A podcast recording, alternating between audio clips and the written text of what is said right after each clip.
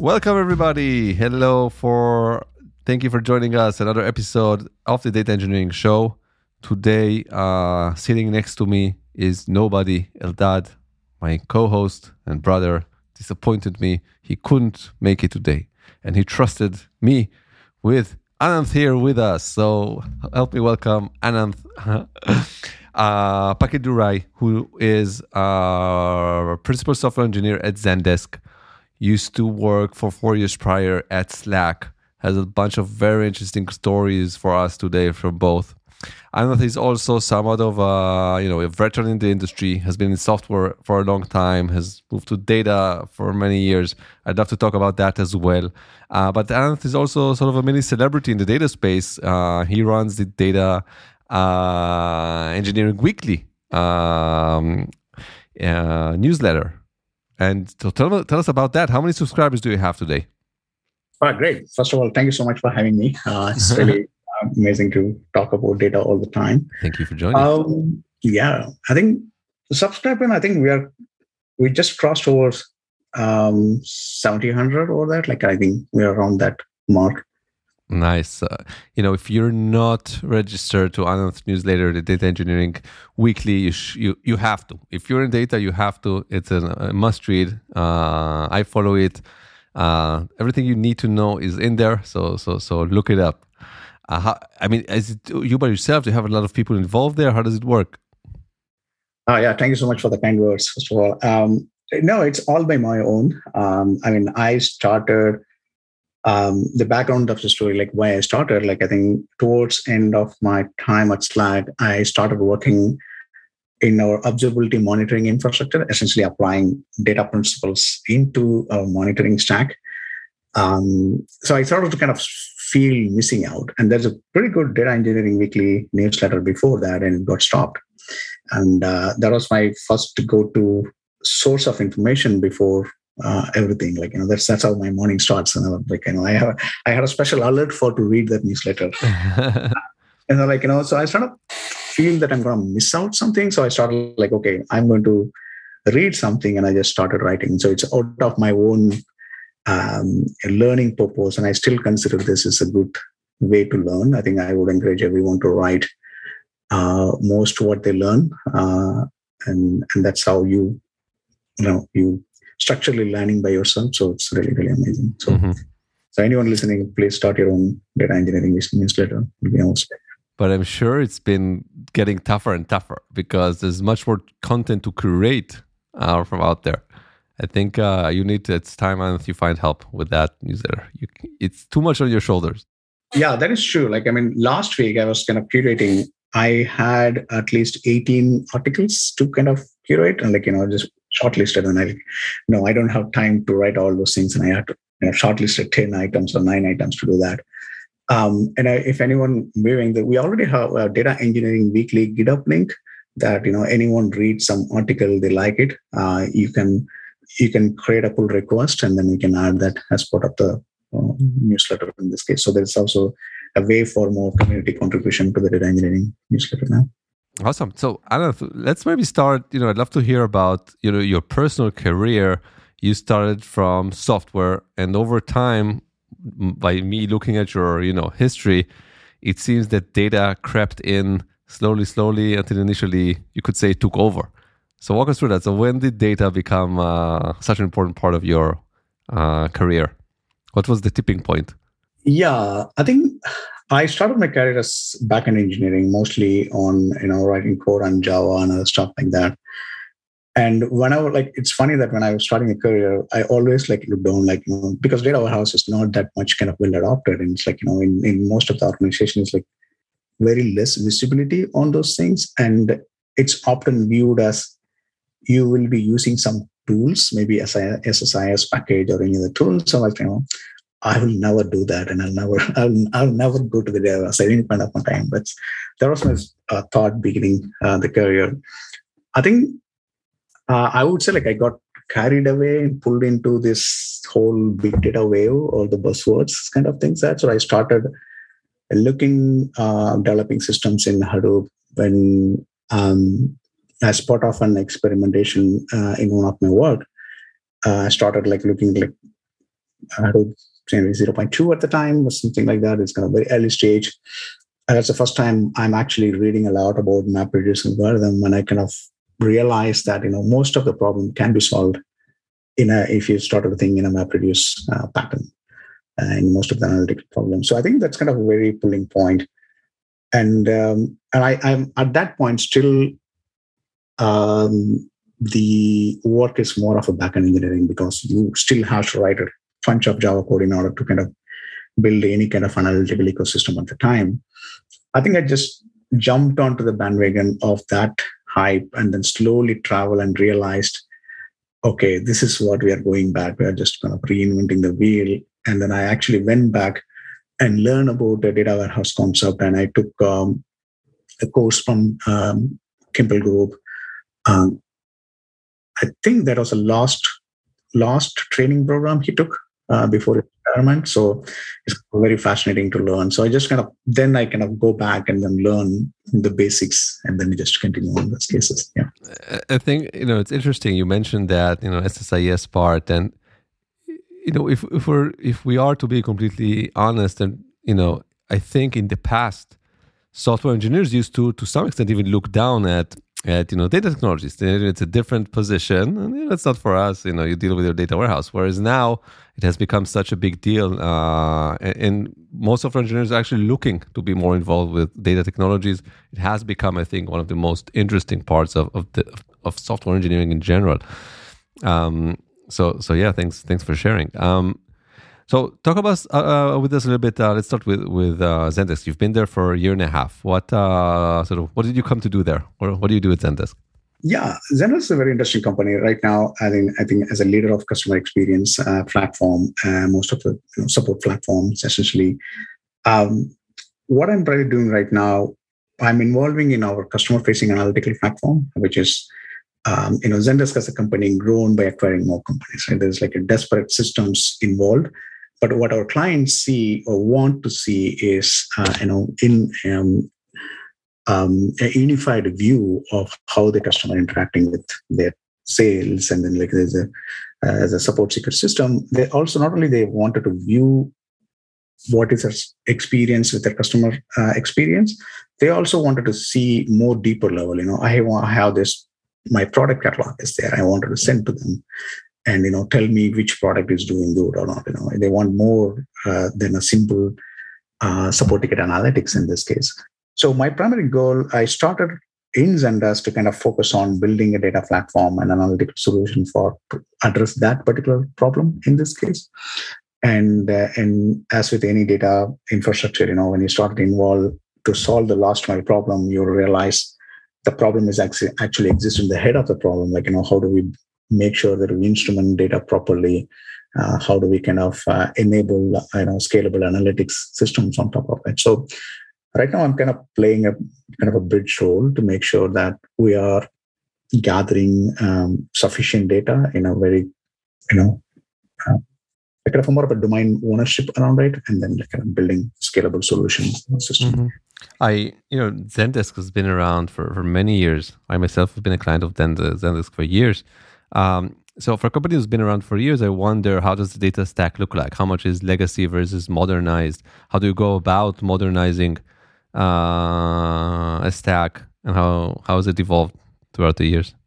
Yeah, to my surprise, I would say that Zendesk don't have like um, like it has some kind of a legacy. Like we have a system on we have an analytical system on MongoDB and Riak that actually still serve. You know, there's, there's some system there, uh, but in surprisingly most of the part, um, it's pretty much um, pretty much up to date technologies. Like I think we have some system system using Google BigQuery. All our enterprise analytics is running on Google BigQuery and then cloud storage in this case. And uh, we recently started to adopt Apache Hudi, which is kind of building this, uh, you know, like on those cases. Are you guys running multi-cloud or is everything on GCP? Yeah, so our enterprise analytics is actually running on Google Cloud, whereas our product analytics running on our own and AWS. Uh, of various, uh, you know, um, different companies, Zendesk acquired at some point of a time. Um, so yeah, we have, yeah, that we could call it as a legacy. Like you know, we have two different uh, you know cloud service for sure. Walk us through some of the more challenging use cases, such workloads that are currently uh, in place that you're uh, involved with. How far along is is that new project you described? Uh, for the unifying the system Yes. of it. Um, we're just barely scratching the surface. I think the way I'm looking at this problem, not necessarily from unify the cloud services perspective, but how do we do data sharing between these two different disparate services?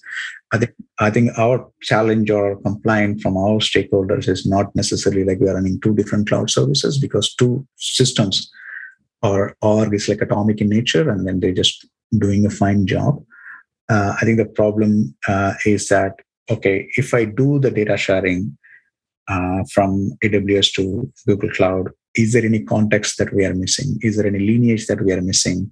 You know, how do the consumer on the other side uh, trust whatever you are sending here, right? Because the business logic exists in one part, and you just uh, you know send the derived data set to another cloud, and and the context is missing in the middle.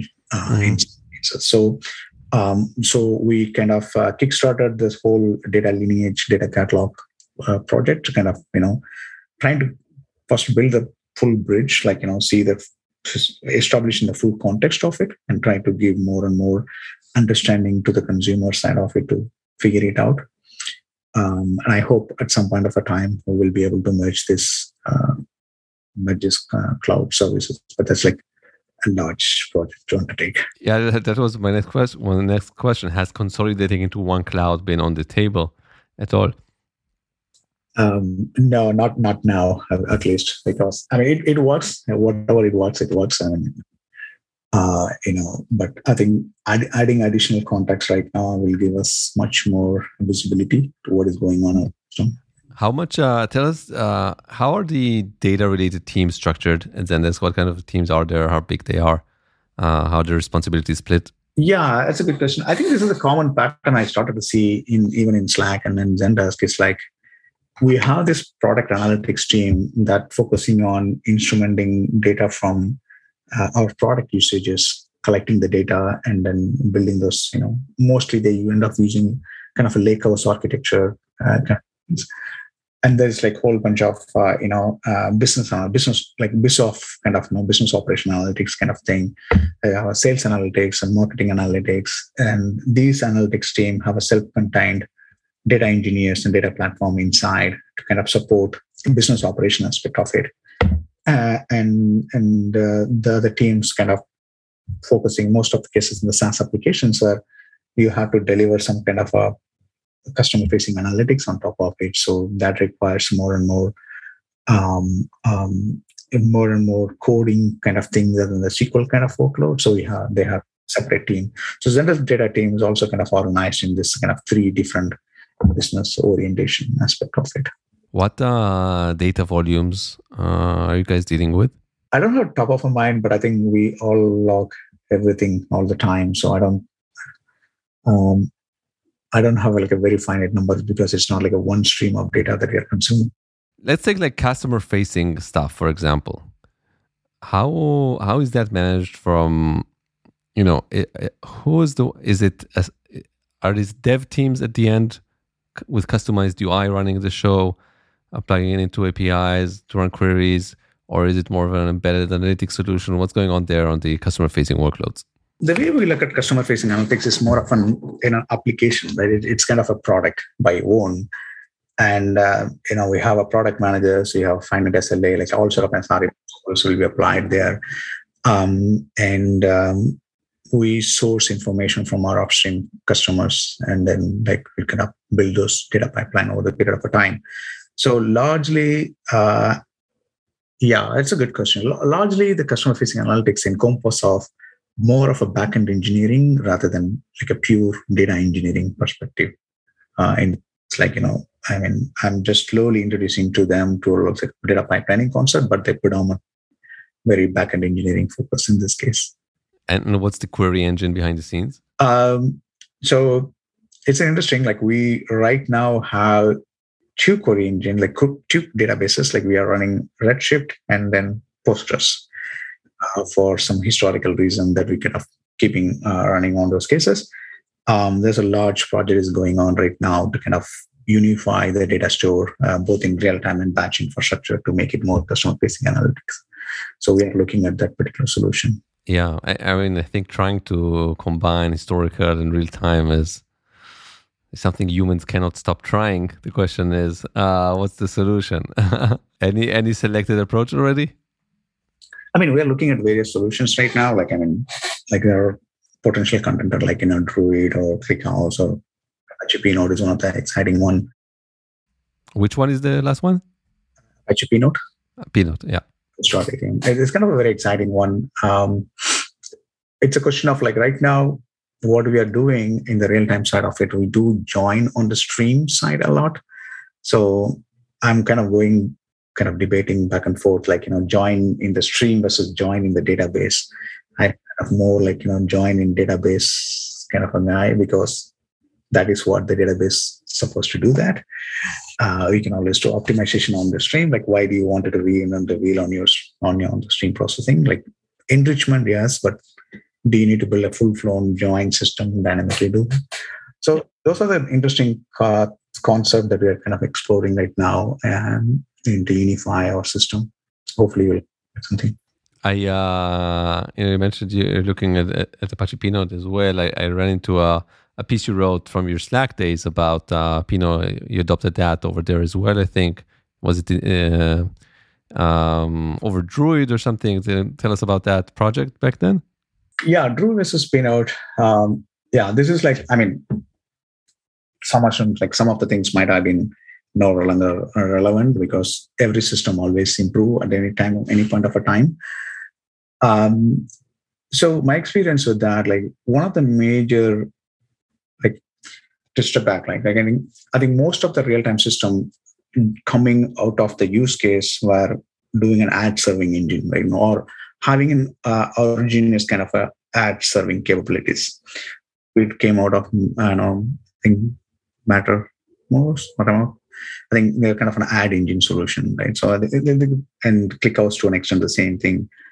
Um, the nature of the system is mostly like immutable in nature. Like the events are always immutable in nature. So there is no upsert operation that you wanted to do. So you just stream the event and you just continuously running some time series query over the period of a time. Uh, I think that kind of solutions kind of well work really well. But in companies like Zendesk, companies like Slack, where the SaaS application fundamentally trying to solve the workflow over the period of time, right? So tickets been created, tickets been deleted, and ticket can go through its own life cycle. And we're trying to capture an object and we're trying to produce an insight for an object life cycle. So we wanted to produce the current state of the object. And then we also wanted to kind of do a historical view how the data transformation work. So when we wanted to preserve the current state of an object, that's why the upsert operation became absolutely crucial. Uh, and in, in Pinot, Pinot does support upsert operation and works reasonably well, but it's still kind of an afterthought, uh, you know, because um, Pinot added upsert operation to solve the use case for Uber Eats, which is a similar business process, uh, you know, engine and similar to Zen kind of right. So I think maybe that is where the disjoint, why we are not able to kind of bridge that real time and batch, essentially uh, building some system uh, in real time from the from the ground to up that support um, and immutability. I think that could be one reason. I don't know. Yeah, this is uh, a, a tough nut to crack. Yeah. in, yeah. Uh, you, you joined Slack back in 2016 and you were there for uh, you know, four year ish. How different was the data stack at, at Slack when you joined versus when you left? Because I know you you pretty much helped build it uh, from the ground up. Yeah, I mean, at least at the point when I left, it's predominantly remained the same. Uh, I think one good thing in in, in this thing, or it, I don't know, it's a good thing or a bad thing. It's like um, we kind of like you know the early people who started involving in, in the Slack data infrastructure came from have a very good previous experience building data infrastructure at scale. And from the get to go, we kind of choose some tools that is kind of having support. Like you know, we choose Kafka, Presto, and uh, storing everything in the Parquet format. Uh, try to use Airflow to kind of you know like programmatically author our system, and uh, uh, and so on. So like you know how do we do modeling and then using um, using structure logging. We use Thrift for logging, not like so. So these things are we got it right. Uh, I think uh, so.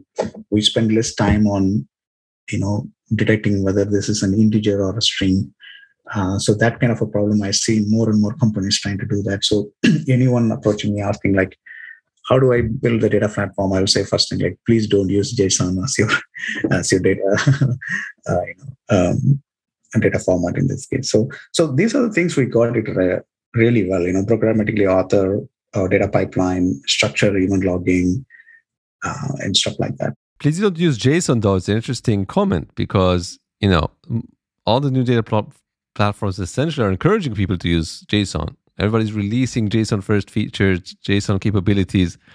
Uh, so, so you're saying stay away from that. Be wary. Yeah, maybe I don't know. Maybe maybe that's they kind of started some kind of a schema registry to solve this problem. Uh, that could be one reason. But again, I mean, the compilers are good at type checking, and you know, why do you want to type check after the fact. You know, when you are doing a compilation itself, it's better to do that. You can reduce a lot of errors in the downstream in this case. I think most of the Slack challenge at the point of a time is scalability because the rate at the company grown, every assumption that we make in every three months, we just you know invalidate at some point of time in every three months. So we have to constantly reinvent, uh, you know, or trying to scale our system uh, to kind of cope up with the amount of volume that we are getting. And when I started um, Slack, we are ingesting maybe 10k events per second. That's what like the Kafka cluster looks like. And then like I mean, rapidly like nine months down the line, we were just ingesting like I mean, three million to four million events per second.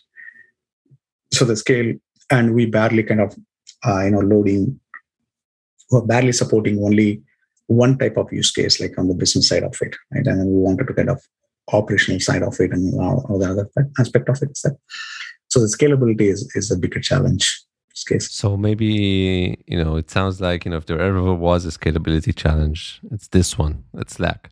I am sure not everything went smooth. This is the, a good part for our beloved uh, epic failure corner. You know, we we grow and learn from things that didn't work. Uh, any memories to share things that uh, a good lesson learned?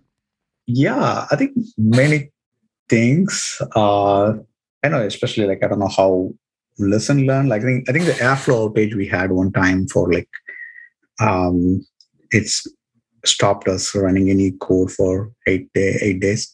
Sorry, sorry, eight eight hours. And uh, a lot of small accidental problem that you don't like. I think this is a very interesting one. So how so Airflow at the time had, or I don't know whether it's even now it's a true, the scheduler having a problem uh, that it is not able to uh, schedule the rate at which kind of spinning off. Uh, so what we have done that is we introduced a cron job um, that keep every one hour background just restart the scheduler. Just in case scheduler kind of exhausted, we just restart one hour. But what we didn't realize that that cron job had a bug instead of instead of waking up at you know top of the hour and then just restart one time it is restarting for one minute continuously like you know that's and we didn't, we didn't realize it. It was just working fine because it's a very minimal interference. And one day we started migrating airflow from one version to another version and we didn't realize this bug and when the middle of when, when you're iterating that and we're continuously monitoring whether the upgrade is successful or not we keep seeing this weird behavior and we were like so confused you know what is happening? Like you know just read you know read through all the source code read through all our deployment script. It's like you know that, nothing is happening. What is really happening? That took us like one day to figure it out. Oh my god there is a cron and we almost forgot that we put that cron the last suspect nobody even bothered to think about yeah, the yeah. worst one thanks for sharing the good news is that now I'm able to read all the Airflow code in like just one hour because we had to read it, understand. so yeah. let me ask you this: if you know, if you go back in time, we put you back in 2016 at Slack, starting from scratch, knowing what you know now. What do you have done differently? I think one thing we would have done differently or towards the end of my time at Slack, like I think people started to do that, is like leaning more towards cloud data warehouse. Maybe 2016 cloud data warehouse might not be like much, uh, you know, much more mature or much more uh, sufficient to handle our scale. I think at this point of a time, um, I feel like you know systems like Firebolt, Snowflake, or something like that like could be could have been a first choice uh, to do that, and then more using uh, the tools rather than trying to build everything ourselves. That could really kind of give us much more uh, velocity in the way we wanted to handle that thing. I think uh, because we had to manage all our EMR cluster, because we had to manage all our Presto cluster and Airflow cluster, it took a lot of toll for us to kind of support uh, the growth that our company kind of went through, and that reduced the you know trust level of the velocity. You know, more and more people are adopting to our ecosystem. Okay, so, yeah. What in recent years, you know, which technologies or tools or both did you put your hands on in recent years, or ones that excited you that you're excited about? In recent years, I think I'm excited about a lot of um, lot of development going on the data lineage and data catalog side of it. I think this is something that we have not thought through when we started our data, uh, you know, data uh, team at that point of time. And most of the companies, the data catalog and data lineage are always an afterthought. I'm I'm so excited to see so much uh, literature, so much uh, you know talk about uh, data lineage, data you know data kind of data discovery systems and then data quality uh, aspect of that. So I think that's one of the things that I'm very excited about. I think actually, I think adopting that, we finally acknowledged we came a long way from Hadoop world to be kind of a highly hacky backend engineering to acknowledge this is a data system, this is a data management system, and these properties of the data management system. And I think we gone through the full cycle. Which tools have you been looking at so far at Zendesk with uh, lineage cataloging and quality? Um, there are pretty good uh, tooling available right now. They're like, I think that's a good thing. Like a lot of, uh, you know, a lot of um, op- a lot of options available for the consumers now. I think Data Hub is uh, from LinkedIn is one of the good example to do that. Amundsen is another great uh, for that. Uh, I think Atlan is another interesting tool to do that.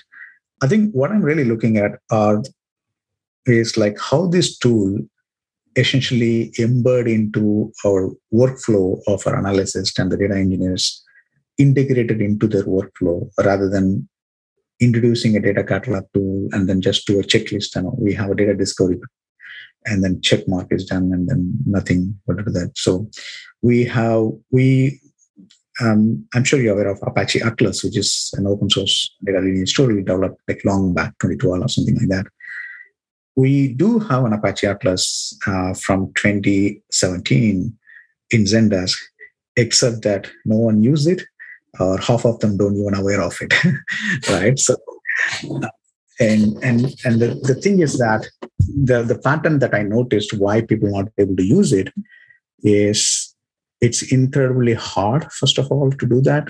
So the analysis, I observe the behaviors and like kind of one interesting thing is like analysts come and say like you know hey how what does this table look like you know i wanted to get an insight tell me what are the tables that i should query about that and uh, someone trying to point oh this is a lineage tool that you should use that.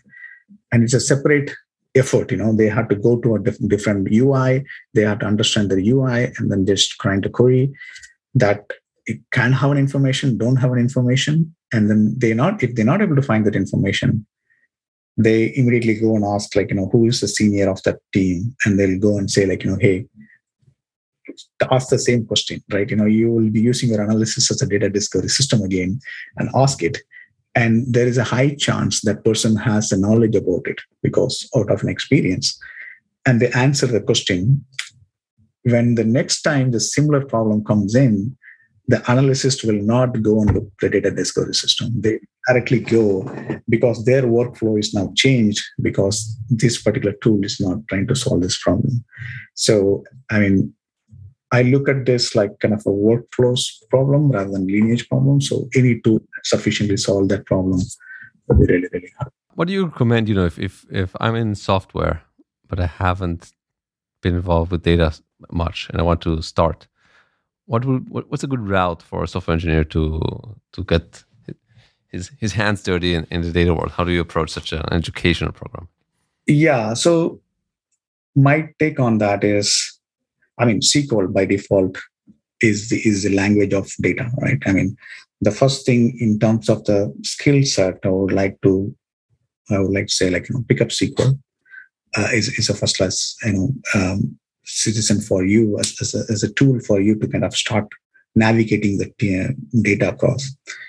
And if you are a software engineer, I think one of the good thing they can do is taking a look at inward rather than outward. You know, many people started taking wanted to get into data engineering and looking at like you know i'm going to solve a business problem or predicting you know sales analytics or marketing analytics if you are a software engineer, there is most likely you will be working with some kind of a system, you know, some kind of a software, some kind of a software you will be deploying to a production system.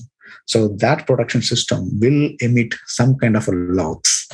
You know, I think the very first step is that take that log and apply the SQL and try to understand your system from a different perspective we do have the we do have the observability tooling like you know uh, metrics and, and logs and you do search and try to find the needle in the haystack but if you try to take that logs and try to understand the long term perspective it's particularly helpful a because you already know the domain you already know the system so you have a very good intuitive scale that you can start to work around and improve your skill and then once you understood that the techniques and the domain is transferable, right? Domain is more of acquiring knowledge, the tools and the your way of thinking to figure it out, the pattern is going to remain the same. I think that would be my suggestion. You know, start with a tool, pick SQL, and then look inward your own domain, try to figure it out. It's beautiful. So, so a log-driven approach. If you master the logs, you know everything about, you know, your platform. Okay, great. Ananth, I mean, uh, it's been amazing. Uh, so many great insights. Uh, thank you so much for for joining us. And uh, again, uh, keep doing what you do uh, with the newsletter. We love it. And yeah, stay safe in the with the virus and all. Yeah, thank you so much, Siri. Me too. So We've launched just a few months ago. Uh, we're growing quite nicely, right? Yes. How many views do we have? Very happy. I think we've got like we're in the thousands, right? Happy. Yeah. Yes. Yes. Yeah. Not bad. But we want more. if more. you like this, yes. help us spread the love. Yes. If you don't like Eldad, spread, you know, vote for replacing for me. me. for someone else. Uh, That's fine. And you know, we promise to try our best to keep bringing You're amazing, you Boaz. The data people from the most interesting data companies. So subscribe, make our mama proud, yes. help us out. Love you, mom.